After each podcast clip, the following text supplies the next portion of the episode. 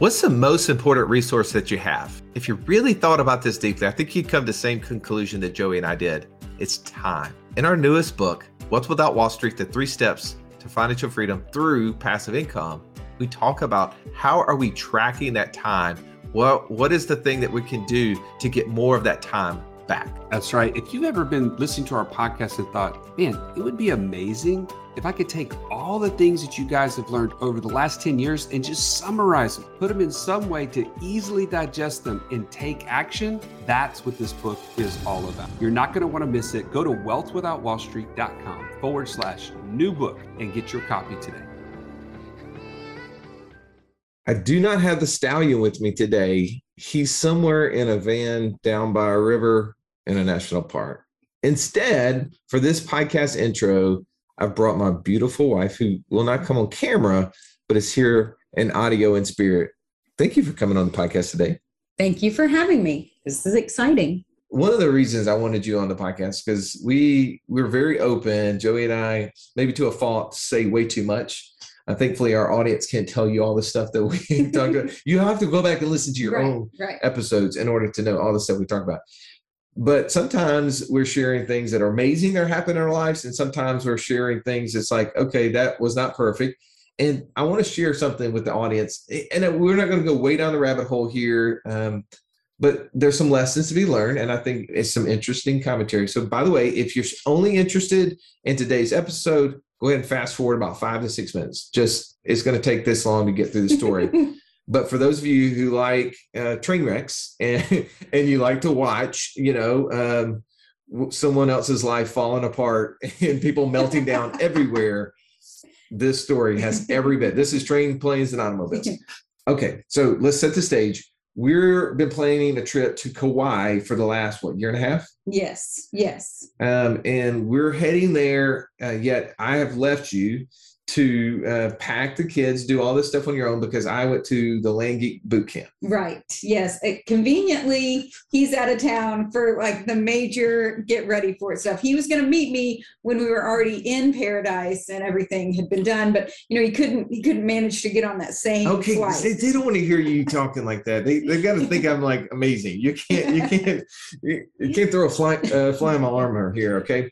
All right, so I, I'm in Vegas. Yes. I, I'm there for this boot camp. You're getting the kids ready, and there's some things that we have to do in order to go to Hawaii. So Hawaii actually makes you get a, a negative COVID test prior to arrival in Hawaii. And it's like but 70 it's like yeah, it's like this little window. So you have to get the test and get the results before you get there, and it's only the 72 hour window. So, So we, did- we get get the appointment. You have to get online and get the appointment and have all the kids there. And we did the nasal swabs and so we were all good. Got, got all of our stuff in and felt ready to go. You get on your flight because your tests still aren't there. yeah the test doesn't come saturday like we kind of assumed it would and then we roll into sunday but it's like well i mean you know we got a little time we got a little leeway Well, because you're leaving from Birmingham, you got to go to Atlanta, then you fly all the way to LA. I mean, it's like eight hours. Like, surely we're going to get the test results Right. back before we get there. Right. Well, because that's the allotted amount of time. I mean, those labs are you have to choose different ones so that that way you're you know they know the hours you you have. So we we get to Atlanta and start to panic a little bit, start calling around. You know, can we figure out where this lab is? When am I going to get re- the results? I get yeah, it's gonna it's gonna work out. You're gonna get your results, no worries. Get on the flight, get to LA, and LA. Um, we had a we had a 50 minute layover in LA and you get off the plane and it's under construction. So they've been prepping you all during that end end of the flight time that it's going to be kind of dicey. So you got 50 minutes and you're like trying to get off the plane. And is it in the same terminal? Like, are you Oh, at of least? in course the- not. No. So we we Russ has us booked with the chairs all the way in the back of the plane. so we have to wait for the entire plane to vacate before we can get off. And then they shuttle you to this bus that has to take you to the oh next goodness. terminal. Oh my gosh. So we get on this bus, which was just an, an event in itself. And we all sit down, and I look over, and there is my sweet eight year old child who has forgotten his bag with his most important lovey things in it Oh no. on the plane, the, the previous plane.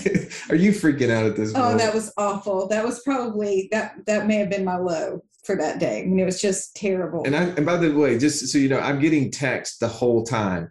We've lost Ryan's bag with his tiger and his blanket. Uh, we've got like 30 more minutes before the flight leaves, and the test results still haven't. yeah, I'm giving him his to-do list. I'm like, okay, I need you to solve this and solve this and solve this. No, no, big deal. Yeah, I, I, I know. call the Hawaiian government. These things need make it taken care of. happen. And so he- here we are. We got 30 minutes to try to figure out what do we do? Do we get on the plane? Do we fly to L? Do we go ahead and fly to Hawaii? Hope the test results come in the meantime. Do we just punt on flying? And to put this in perspective, you know, when you're flying on a plane, 30 minutes is while they're boarding the plane. So we walk to the terminal and I go to tell the man, he's like, hold on a minute, I got to start boarding. Oh my goodness. So I'm, I'm like, you know, Yeah, the- we the panic button has been hit. it, it, you, have got the like the Jeopardy music in the background, just do do do do. I mean, you can't think like it's just like, what am I going to do? And here I am, like thinking of you being in LA, right? Like, what are my alternatives? Do I tell you to punt, go, you know, um, go, try find a hotel, right. And then we we find a, a place to go take a test tomorrow? Because the seven, my test results would be invalid because the window would be gone. Yeah, because if you wait the next day, you you got to go get a whole new test. And I'm looking online, and the only place you can look online to actually see if there's a reservation available is one site, CVS, and the only time they have is like three days out. Oh no. Yeah, and I don't know if I even You did not tell me that. No, I get that from you. I'm like, look at now. It didn't mean like all the other places, which you know there are other Right, places you right. can go to, but I don't know. Like I can't, because it, it's late in the afternoon, and I don't have time to just start picking up phones and calling. I'm just trying to do what I can right there on the phone, right there on the website, and I'm like, what am I going to do? Like, what are you get like? And then I'm trying to figure out like you with four kids navigating LA, like you got to get an Uber, you got to go find a. Then we have to find a hotel for you to go to. Then you got to like get take an Uber to go to whatever the the testing site is. that's And the guy said, my bags are gone. Like, you're not getting your bags tonight LA. That's like, right. Like so now, I mean, I'm sure gonna be fine. yeah, like you're gonna like haul the kids to some hotel that we're gonna have to book on the spot. Then you're gonna have to. I mean, I'm just like panicking. Like, how is all this gonna work? And while if I was there, I think maybe I probably would have done that. But I, I just did not want you in LA. So I'm like, okay, Meg, just just go get on the plane. Go get on the plane. Go get on the plane. Yeah. So we got on the plane. and and now now i'm starting to do research and i'm looking online and i see i read this blog and this blog's like hey here's what happened. Um we uh, we flew over there and my test results didn't come back. My husband's did come back and i just had to stay in the hotel for like 21 hours until my test results came in and then i had to upload them i called somebody and i was free to go. And i was like it's going to be good. It's going to be really good. Don't worry about it meg. You're going to be fine. Your test results are going to come in. You know worst case scenario you have to stay in a hotel for you know half the day and so i went ahead and called the hotel. I want to you know let them know hey here's what's going to happen. You know it's possible that my wife's test results and kids test results haven't come in. Because i went when i was in las vegas i went on saturday morning and by like sunday morning i already had the test results back you know negative good to go. So i called the hotel and they're like uh yeah no that's not going to happen. If she shows up at the airport, she is not going to be able to come out of quarantine for 10 days, No matter what. no matter what. And I'm like, uh, no, that can't be true. So I call the Hawaiian government. I literally, I'm calling everybody I can call. I call, call the Hawaiian government and I'm like, this sure, this surely can't be the case. Like, there's no way. That doesn't make any sense. And um, they're like, uh, yeah, that's it. I'm like, but if if she has the test results, the same test that she took, that if she had the results in her hand, would have proved that she was uh, negative. She she's going to have the same test. It's just going to come later. It doesn't make her any less, you know, negative in the future. Right. Like what? That doesn't make any sense. Like that's that's the governor's rules. And so you show up at the at the airport. And they enforced those rules. your test I mean, results didn't show Uh, up. no, they didn't. That was really sad. And we, you wait in this long line and then they take you to, you know, one at a time. You have to go show this lady your papers. Oh my and we did not have them. And, you know, she goes through the whole thing that we're going to be quarantined for the entirety of our trip. Um, she she was nice, but but firm in her in her standing. So you get to the hotel. The, what happens at the hotel? So we get to the hotel. We we take a cab from the airport, get to the hotel, and uh, and they the guy starts to come over for the bags, and he's he's called back, and then he comes back out and he's gloved up. so so I guess they must have warned him that we were like you know Possibly th- th- Yeah. th- this group has got the COVID. I don't, I don't know what he thought the gloves were going to do, but he's then going to get our bags and take them in, and we get shuttled over to the lady, and and she was super nice. I mean, the you know everybody we ran into was was really nice, and she uh, took us to our to our room, and as she's closing the door, she's like, "Okay, just so you know, you know, we had gone with my parents." She said, "If they try to come into your room or you try to leave the room, I will be forced to call the police." No, so this is like a little point. I think maybe you might have missed what she said there. I want to bring this out. She took you to the room, not like, hey, I'm going to carry your bags up like some nice hotels do. I'm going to take you to the room for what purpose? Yeah, to to lock me in. Because she, you don't have a key. Right. I mean, now I can open the door, but I mm. could not leave. Should they? But they didn't give you a, a key to your hotel room No. because you can't leave the hotel room. Right. So you're a prisoner of a hotel room. Yes. That is like you hear Megan talking about this. I would have freaked out. Like I would have just been berserk. You couldn't be though, because we got the we've got the kids, so you kind of pretend like this is all an adventure, you know. I mean, you're sitting in the airport with the lady telling you you're never going to leave the hotel room. I've got a I've got a child crying over there. I'm like, this is just going to be so fun, though. We're going to make it fun, and it's you know it's neat. We're still here. You're like gonna playing Mary Poppins on this thing. right. You're trying to put the best spin on it you could. Okay, so I'm like, okay, we're obviously not going to stay in prison in a hotel room for Right. nine days. That doesn't make sense. I cancel my flight and we reschedule your flight the next day. You fly out. So you guys woke up at what time to get to the airport the original time? It was like we we were on the road to get to the airport by s- at six thirty a.m. And you arrived in Hawaii at like seven Hawaii time, Right. which is really like midnight our time. Yeah, whatever time it was, So- we we took showers and we're everybody was. So it's like an 18 hour track to get to Hawaii. We lose Ryan's bag with his the with the, his baby items. Still haven't found those yet.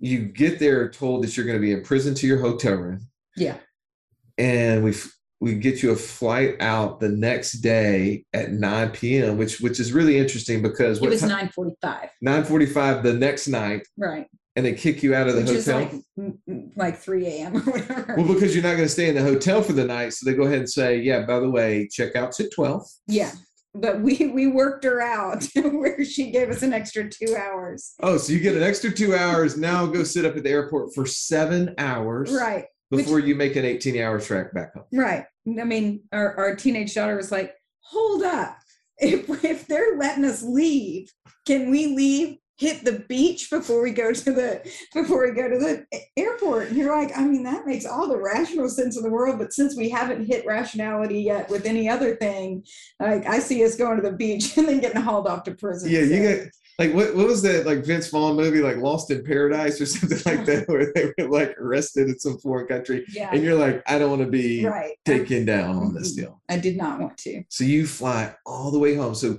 like literally you spent probably 40 to 50 hours in in, in um, airports or uh, on flights and you spent a total of like maybe nine hours like in Hawaii itself. oh yeah that was terrible So it, this is this is one of those moments where I, I hope you never have to experience this. So if you know anybody who's flying to Hawaii and is dealing with this, here's a lesson. One, um, that you could get a rapid COVID test is what we learned after the fact. it does not say that on the website though It didn't. It didn't say so that. that's We were that's told like you could have done that inside LAX. Yes, now that that's the key. I would I would definitely do it in LAX because you know that that that's what they they do that all day long. So, So I would do that for sure.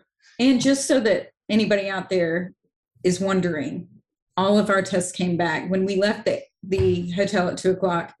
I started getting the dings in my in my mailbox that all of our tests came back and we we do not have COVID or we did not during our. And, during and our- you and you wouldn't show that to the people back at the airport, and they're like, "I don't care." yeah, did not care, not one bit. So All right. Well, thanks for listening to our episode. I mean, our intro. It seemed like an episode. Thank you, Megan, for sharing.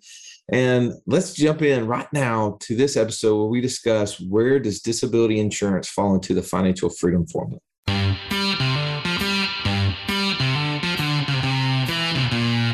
Welcome to the Wealth Without Wall Street podcast, your guide to understanding how to get out of the Wall Street rat race and start your own mailbox money lifestyle. Now, don't let these handsome Southern draws fool you. These financial minds are teaching our country to enhance savings, increase cash flow, and create passive income, all without the help of Wall Street. Are you ready to break through? Now, here are your hosts, Russ Morgan and Joey Mure. Welcome to the Wealth Without Wall Street Financial Freedom Roundtable, where each week we want to take one step closer to financial freedom. I am sitting around a smaller virtual roundtable, but nonetheless, the handsome is still here. We might be a couple Southern draws short, but I have no doubt we have got the handsome covered. I am downtown Ernie Brown, and I'm going to be driving the ship today. And around the virtual table, I've got some of the best financial minds in the industry. Today, we have Mr. Incredible himself, the man with the million dollar smile. And I don't know if you've been looking at how much money's been printed. That's that value of the smile might be going down a little faster than we wanted to. But JD Hill is here with us. How are you, JD? Ernie, I am uh, I'm doing really well. Uh, although now I'm getting a little depressed because I didn't think that the value of my smile would ever go down, but apparently it is. Um, and you're right, we do have the handsome cover, That's for sure. I I could not agree more. And by the way, I'm totally open to you putting a grill on that face. We can keep those things just as valuable as they were. Well, you know, uh, small story on that. When I was in uh, high school, I did have a fake grill um, that I bought from the mall. Uh, I had a grill with the Air Jordan logo on it. Yes. Man, and you were able to wear that to your school in class? Well, I mean, I wore it. I don't know if I was able to to, to wear it, but I definitely wore it. That's for sure. Not around my mom though, because she she did not like it. Hey. Hey, fun fun fun fact of the day. You get more than you came here for if as you're listening to this. Fun facts with JD. On the other side of the virtual roundtable is our man who likes to get you to your destination on time. And if the tower allows for it, maybe a little early. This is our resident pilot, the man between two ferns, Mark the Gooch Haraguchi. What's up, Mark? Just another day. This is great. You know, I, I'm nothing is getting to destination on time is fantastic. People love that, but everyone likes getting there a little bit quicker. And I think that that's the whole reason we're having these discussions, right? What little bit of tailwind, what little bit of a shortcut, what opportunity can we find to help accelerate that move to that destination that we want to get to? I love it. I love it. Uh, I want to come back to that, but I can't. I can't resist. As a, I want to know. Just take me inside the cockpit. When you guys give an arrival time, are you are you just adding a couple minutes to that and telling people that we're going to be early? Is on time really? Is early really on time? You want to undersell and over deliver. I knew it. I knew it. I knew it. Well, if, Okay. if you grew up in my house, if you're on time, you're late. Hey, same same here, man. Okay, but ba- back to what you're talking about. We do want to get to financial freedom as fast as possible, and we want to play offense as much as possible, but not always. We got to pick up the. We got to put on the glove and play on the defensive side of the ball sometimes, because getting the financial freedom is great. Not getting there could almost be worse. So today, we're talking about where does disability insurance fall into the financial freedom formula and actually this this topic came from one of our community members asked that in the community and it's actually not the first time that we've heard this question so we thought we would revisit it before we talk about specifically maybe di playing defense and protecting that that's not the only thing. And disability is not the only thing that could keep you from from staying on track to becoming financially free. So, Mark, what what would be one thing, two things, three things? What comes to mind are things that could take you off track of getting to financial freedom? One of the common ones that happens right as we're beginning can very well be analysis paralysis. You're just so worried, and there's so much that we don't know that we just take all this time to just continue to analyze and analyze. And at some point, it can cause paralysis. And now we've delayed that movement forward. Hmm. Yeah, no, that's great. Is there is there a particular type of person who would be more susceptible to that? I'm just I'm, not all not all people are the same, so I'm just curious. Yeah, when you go through your investor DNA, that's going to help you see kind of how you are viewing uh, investing opportunities. What kind of lens are you using? And that could be an opportunity for you to recognize, hey, maybe I do have a little bit of this analysis paralysis at times. I'm not saying it's always a bad thing. We just need to recognize what's happening. And there are some people who are ready to jump in two feet first, other people who want to just dip a toe in, and other people who want to stand back and watch everyone else make the jump and then find out if it's going to work. Yeah. I, I agree. I, I was meeting with a guy a couple of days ago and we were we were looking at his investor DNA. He's the same profile as me. I'm a contemplator. and I asked that question because man, I I agree. I, I will research something to death. In fact, I'm trying to buy some I gotta buy some soccer cleats. My ones from eight years ago finally broke. And man, it's like it's like I'm buying a, a house. Trying to analyze I'm put some too too much time in it. My wife's tired of it. So I think that's valid. Some other guys, if if you're if you're like a Russ and your quick start goes to an 11, you might not struggle so much with that, Mark, to the other side of your point. But that, that could definitely take you off track. JD, what do you think? What's what is something, a couple things that could take you off track of becoming financially free? Um, yeah, I think this is a really good question and often one that goes um, under discussed and not really talked about that often. And what comes to mind for me is is a few things. One is dying too soon, right? Just especially if you're a primary breadwinner, right? If if, if you if you die before you know you're anticipating um, and you die too soon then then that's something that can absolutely derail your family from from being on track to achieving financial freedom so uh, my wife stays at home i've got three boys she has the hardest job in the world of, of raising three kids and taking care of a family and if if i died and that income stopped right our vision of financial freedom potentially could die there uh, and so dying too soon is one. The next is becoming too sick or injured and unable to work. And I think this one really is is really under discussed and talked about, which is the the genesis of, of this particular topic. Um, but if, if my income stops for whatever reason and I'm still alive, like that is a big uh oh, right? That is something that can absolutely derail not just your journey to financial freedom, but also your quality of life. Yeah, that yeah, that, I think you're absolutely right. I just read this comment. It was so drawing joy. I wanted to share it. I realized that my time is not really mine, it's my company's. Now I have to stop negotiating my time for money and I need to start working to become financially free. That's exactly how I felt when my daughter Adler asked me on the way to school, Dad, can you pick me up from school today? And I had to say, No, baby, I have to go to work. That's where I drew the line. In order for you to be clear on the things you need to do and stop doing and to know who you need to become so that you can stop trading time for money, join us right now at wealthwithoutwallstreet.com forward slash passport. Now let's get back to this episode. So JD, just how do you how do you protect against those things? Because nobody's guaranteed you tomorrow and nobody's guaranteed that when you leave here you're not gonna fall into a ditch and become unable to to record. You know, you might bust out all those teeth. You might that's right bust those things out. So how do you protect against that? Uh, well, I have insurance on my teeth. Uh, no, that's not true. I don't have insurance on my teeth. um, well, the first is, you know, because we are IBC practitioners, we've got more life insurance than candidly my family probably would want or need. Um, so that side's taken care of. But the other is I personally have long term disability insurance. And I think this is, like I said before, wildly imp- important for the person who isn't financially free is owning long term disability insurance.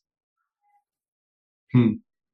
And just uh, uh, to me, that that sounds logical, but that for you, you you haven't had a, a DI event where you've where you've received that benefit, have you? Fortunately, no, I haven't. Um, and the interesting thing about disability insurance is a couple things. The the the first thing, right? Like Mark or Ernie, if I were to ask you, like when most people think about a disability, generally the first thing that comes to mind is an accident, right? I break my leg skiing, uh, I tear my ACL playing soccer, right, Ernie, right? But it's it's usually some sorts of of an injury that prevents you from being able to work for a limited period of time. And what a lot of people don't realize is that 90%, the staggering statistic, 90% of all long term disabilities are from an illness, not from an accident. So the majority of people that are suffering from a long term disability, it's not because you know they got hit by something or, or, or they got injured it's because of some sort of an illness and it could be something as simple as a migraine i've never had migraines but i know people who have and they're absolutely debilitating well, that is something that could potentially be classified as a disability that prevents you from being able to work and earn an income. That if long term disability was in place before that illness uh, became an issue, you could receive benefits from a long term disability claim and still have a quality of life and, and, keep you on track for financial freedom. Yeah. No, I think uh, you, when you say an illness, I, I think of this. It was it was late last year. We had a client call our office, and she she had started uh, down the down the pathway of of creating great income and wanted to use her cash flow in a meaningful way. She working in a, a great career. She uh, started down the pathway of infinite banking. She supplemented that with some with some disability insurance, and she started taking her cash, and she was uh, uh, buying these really old historic homes in her. Uh, she lived in a in a really rural part of uh, her state and was was renovating and flipping these homes in in essence. And in the midst of of her working and raising a family and flipping these homes, she was diagnosed with with cancer, mm. and that was obviously a really uh, we did not we were very sad to hear that uh, from her, but fortunately, her disability coverage was able to kick in. She was able to turn on that monthly benefit, and that protected her family because you own multiple properties. Uh, if you if you've got a note on that, you got to make the payment, and you got to put food on the table, and you got to make sure that you're able to get yourself to treatment. And um, fortunately, she's she's doing well uh, thus far, uh, but that that would protected her income. JD, you were sharing with me another just practical example, somebody who did need to use that. Yeah. So when I first started my career um, in this uh, industry, um, this was something that we really focused on pretty heavily, and grateful that that we did. There was um, a gal that I actually went to college with. I was helping her. She's a teacher, and uh, she'd had some some pretty tough health challenges, and it prevented her from being able to to teach for an extended period of time. I think it was about uh, eight to ten months where she couldn't work. And because of the planning that we did um, with having um, access to cash, right, to offset some of that that that shortage of income until her disability policy kicked in, and then once that kicked in, it really preserved her and her family's standard of living. Uh, they didn't have to move. They were able to still pay their bills. They were able to still do the things that they were doing before, buy groceries. There wasn't much of a massive financial stress that would ordinarily have been in place right? Without that uh, disability coverage um, having been there to protect during that particular instance. That's powerful. Uh, so there, there's obviously uh, playing defense, keep preserve your standard of living, yeah. keep everything going. Mark, is there is there an instance where where someone would not need disability coverage? That is a good question because I'm as as I'm listening to this and and to be perfectly honest with everyone as this topic came up, my mind kind of struggled with well well how does this actually really fit? You know, how is this going to fit in? Are we assuming I'm still a W2 or a 1099? Are we assuming I'm I'm now just doing pure passive income? So if if we go back to what is the entire crux of financial freedom? passive income greater than monthly expenses. So if I have an event that happens, if I'm a W 2, does this make perfect sense to, to, to cover that loss of income? If I've already achieved financial freedom, does this still fit in? Or is, is this something I'm only using for a specific period of time and I'm done with it? Yeah, I think if I could just interject on, I think it's a phenomenal question. Um, and and there's a lot of different ways you can go with that. For me, I look at it from the perspective: look, if, if you're not financially free yet, then yes, disability insurance is is something that I think should be discussed. Because if my passive income does not exceed my monthly expenses, and I'm not financially free, and something were to happen to me that prevented my income, active income, from still coming in, which is being used to create financial freedom, then that derails the whole plan mm-hmm. right so having something in there to protect that is is so valuable and important um and so again it's it's financial freedom is the having the ability to choose right? That's really what we're, what we're offering here what we're after is is having the ability to choose what i do with my life because i am financially free. And so whether you're a w2 employee or a 1099 or an entrepreneur the unique thing about disability insurance is that a lot of it is all based on the definition of disability that you're buying right? So Mark, to give you an example, um, if if I'm a physician, right, and and I uh, am a neurosurgeon, right, say I cut brains open, not brains, but I cut heads open right now, and I operate on brains, I get paid the majority of, of what I do because I can cut, right? Well, if I get a trimmer in my hand, I can no longer cut. Right. And so, in that instance, that would be a definition. That would be something that would di- preclude me from being able to work right? That I would be able to file a claim to get disability insurance for that, right? On on the other end of the spectrum, Mark, if you're a business owner and um, you um, you you manage the day to day operations of the business, okay. Well, the, the definitions of disability is basically going to be anything that prevents you from being able to do the principal duties of your primary occupation.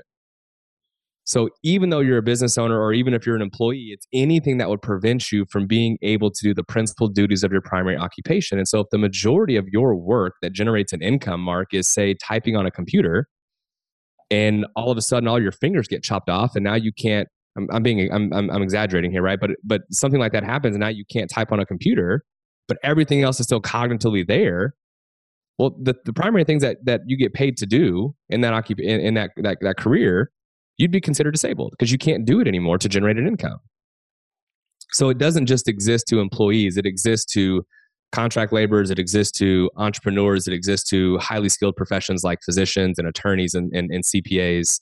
Uh, this, this covers really any facet of business so long as it's not something that is like a railroad, railroad worker, for example, that's highly blue collar and, and the, the, the, there's a high likelihood of becoming you know disabled, if that makes sense. So this this part right here was, was really interesting when we were, we were talking about this earlier. So I'm an airline pilot by trade. I go and get disability insurance to go fly airplanes. But now I transition into my financial freedom phase. And I just say, for argument's sake, I now switch professions. I leave the cockpit and now I'm doing something else does my disability insurance change? Because i we, we got it under the position of flying an airplane which i know a lot of people think we don't work but you know pushing button it can can be challenging at times. Uh, you know don't be a hater. Uh, but now if, if, if i were to switch roles and let's say i got into full-time real estate would that disability insurance carry over? Because the primary purpose of that was to cover me being able to fly an airplane. But now I'm not flying airplanes anymore. Yeah, that's again another awesome question. Every carrier is going to be a little unique and different in, in what their definition of disability is. So it's important that, you know, one, you're with a really good carrier, and two, you understand what the definition of disability is. Um, because uh, in any type of insurance, I believe personally, like insurance companies want to pay claims. Like they're not in the business to not pay claims, right? But we have to understand what we're buying, and what we're buying is a contract. And, and so, as long as the definition of disability, we understand what it is, that would absolutely transfer over, Mark, to you to now becoming a full time uh, real estate investor. And so, what they're going to look at is now, based on what you do on a day to day basis as a full time real estate investor, right? What are the principal duties of that occupation? And, and it, it, some accident or illness take place that prevented you from being able to operate that business and lose i think i think it's up to 80% of your income. And if so then then yes you're absolutely covered and you would be able to receive benefits from under that disability policy. In fact i've seen this happen before not where there's a claim made but at least where you go from a highly skilled profession white collar say an attorney and move over into more of a blue collar type profession. Well, the benefit of doing that is that disability policy under a white collar profession is going to be a lot less expensive and the definition is going to be a lot more favorable. All of that's going to carry over now into this other occupation because it transfers with you, it's portable. So there's a lot of value and benefit in actually getting it under different circumstances, or at least where you are, knowing that whenever you change, it can go with you. So let's take that one step further. So Ernie, now for for you, so we, we've got the same scenario. I got the disability insurance at my current W two. I transition out. Now I'm a full time real estate person. But if I achieve a disability, how am I supposed to pay my premium? Of your of your DI policy? Of my, of my DI policy. How, how like how, how am I can I protect myself from that? Because we, we've clearly said I'm disabled now. I'm unable to to perform the function of my new career path. How am I going to keep this DI policy in, in force? Well, that is exactly why you had the DI policy. If you congratulations achieve a disability that's what Great achievement it's taken, it's taken care of for you it's why you bought the thing in the first place yeah so once you go on claim for disability premiums are waived so you're no longer responsible for making premium payments once you're on claim for for a disability. Perfect. Yes, that's that's a, that's a really good question. Now, here's something else to consider too, because a lot of people don't realize this. Uh, I, I, don't think is um, there's always a backstop, right? So there's actually a state-funded, government-funded disability program called Social Security, right? So even if you didn't have a long-term individual disability policy or one through your employer, Social Security is a backstop for benefits. However, what I will tell you, if anybody's ever dealt with the Social Security office or a government entity, it's not easy to deal with. In fact, I think some 75% of all Social Security disability claims initially get denied. Right? Like it's it's it's it's a, such a staggering high high number. Um, and so I, I, think that's something else also to, to, to, consider as well is again there are backstops there not necessarily saying you have to go out and buy disability insurance but i do think it's something to at least engage in the conversation for sure if that if that's your if that if that's your backstop jd other right. other backstops what would be maybe some alternatives than relying on on that system because this is all about getting yourself in a position to be able to choose and so what are other things this is this is a tool. This is insurance to cover something. Yeah. Other ways that we could cover this. We could buy that tool in the event that happens. We've talked about this before. We can self insure. In two ways, we can do that. We can have a pile of cash ready to consume in the event that we need a monthly benefit, or we can achieve financial freedom. And if, if, uh, Mark, going back to your point, if you're an airline pilot and you've got income streams on the side, you enter in your financial freedom phase. I, I like the way you say that. And you've got cash flows that are coming in that you're not able to fly an airplane, but if you're able to to check your email to or, or, go to your get somebody to go to your mailbox to get that check out, then you've covered yourself. Those would be two other backstops uh, in addition to Social Security, in addition to disability insurance that that can help. Uh, real quick, we had a, a question come in that says, as a passive income investor, right, is disability insurance needed? I think right there you have to evaluate what is the definition of passive. How passive is that activity? And so, yeah. one, one more thing: disability insurance is to cover your your your your family's expenses. It replaces your income. A passive income investor could be a passive partner in a business and that business requires production it requires revenue to cover the costs of that business so in that scenario if you're depending on other people to produce for you again you need to either have a pile of cash in the business additional revenue sources or you may need uh, di uh, coverage on on the people producing in the business in the instance that they became disabled. And a benefit could be paid to cover the overhead of the business. So, just one more thought to, as you say that, it makes me think of that, JD. Yeah that's good. You know, something else too is um, some disability policies will only cover active income, right? And, and so that they actually won't insure for passive income. You know so so that's something else to consider as well yeah, as it relates to that particular question as a passive income investor is di needed? Possibly right? And, and maybe not. Um, and, and, so i think most disability policies generally are going to cover active income right? It's, it's activities that you're actively engaged in that are that are creating active income versus passive income um, and so again which goes perfectly into just the whole notion of financial freedom that's where my passive income exceeds my expenses on a monthly basis so what you're saying there, JD, is if it covers your active income, which is really you need enough active income to cover your monthly expenses, you can one go build enough passive income streams that cover your monthly expenses or become financially free. Or you could buy some disability insurance and go become disabled and become financially free. Is that based upon what you're saying there? Is that is that true? Yeah. Yeah, absolutely. so maybe the fastest way to become financially free would be to go buy one of those policies and go cut your fingers off and go poke your eyes out. That's right. Which is interesting, by the way, for those of y'all that are considering that, you actually get with most policies an enhancement of your benefit if you lose sight in both eyes, hearing, or loss of two limbs one arm, one leg, both legs, two arms. Right, they'll actually pay you fifty percent more of your monthly benefit if if you're in a catastrophic event. Uh, so so so to Ernie's points, if, if he gets lucky, right, and he has a disability policy and and uh, he he pokes his eyes out or whatever, he's going to get an extra fifty percent benefit uh, on on his policy. So so um, congratulations, Ernie. And I might even get a, a, a bonus bonus there, triple jeopardy. I might I might get the if I might have to put all four eyeballs out to go. That's right.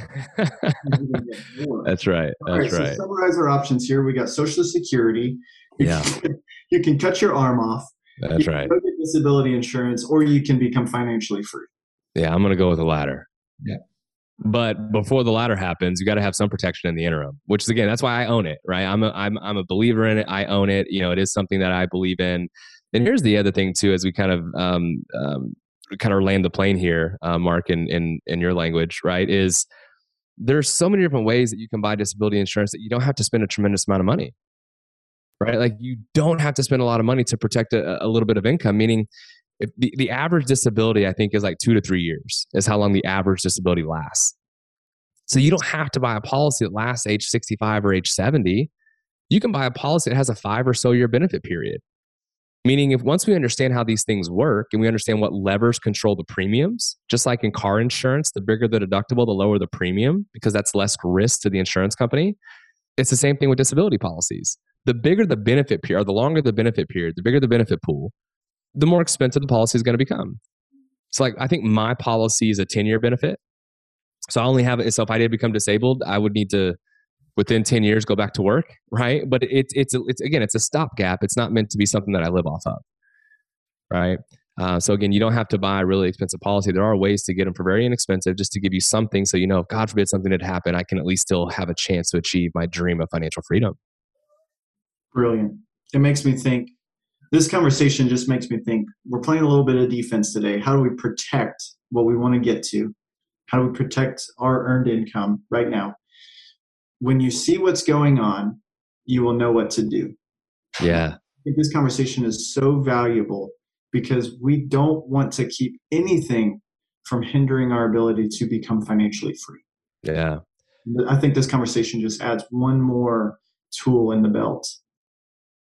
So we have a, a quick question that I want to answer uh, before we kind of round the uh, um, again um, finish off this this episode. Here is if someone is leveraging disability insurance, could that deter them from getting an IBC policy on themselves? And so I think the question is if somebody's on claim for disability, right, and they're they're receiving benefits from a disability insurance policy, could that deter them from getting an IBC policy? So here's the thing. Disability insurance, insurance companies are underwriting for what's called morbidity. Life insurance, you're being underwritten for what's called mortality. One is they're looking at you dying too soon. The other is they're looking at is if you break early right? Or if you break at all. So they're generally connected, but they're not. There, there's some overlap, but they're not too too connected. So so for example, if you have and again, I don't know. I'm not an actuary. I'm just giving a, a, basic example here. If you have migraines, and those migraines are what is, per, is is why you're on claim, I don't necessarily know if migraines play a role in mortality long term. I don't know. But in other words, there is still an opportunity for you still to be underwritten for life insurance while on claim for disability insurance because those two things don't necessarily have to be connected. Right. So I think that's a really good question. Um, and again, if you're on disability, because again, I've had people that are on disability claim from like the VA, right? And so they're receiving disability benefits from the VA, and they we absolutely get them underwritten at the best rates, no mm-hmm. problems, no questions asked. So so yeah, absolutely. Uh, don't let that be a reason why we don't apply to still get IBC policy. That's a great question. Yeah, that, that is good. I'm sure we're going to have more questions. The, the people in our inner circle listening to this, so we need to we need to give them the opportunity to participate so we're gonna yeah. we're gonna hop off here. If you're listening to this and you're not yet in our inner circle, here here is one more opportunity for you. You can join by going to wealthwithoutwallstreet.com forward slash inner circle and participate in this conversation. By the way, not just once a week. You hear this once a week. We have this conversation twice a week in our community, and we want to be available as coaches to help you get one step closer to financial freedom. So appreciate you listening to this. We will talk to you next week. Have an amazing day.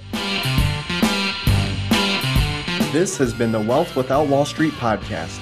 Don't forget to subscribe to the show to break free of the Wall Street mindset and begin building wealth on your own terms in places you understand so that your wealth will never run dry. See you next episode.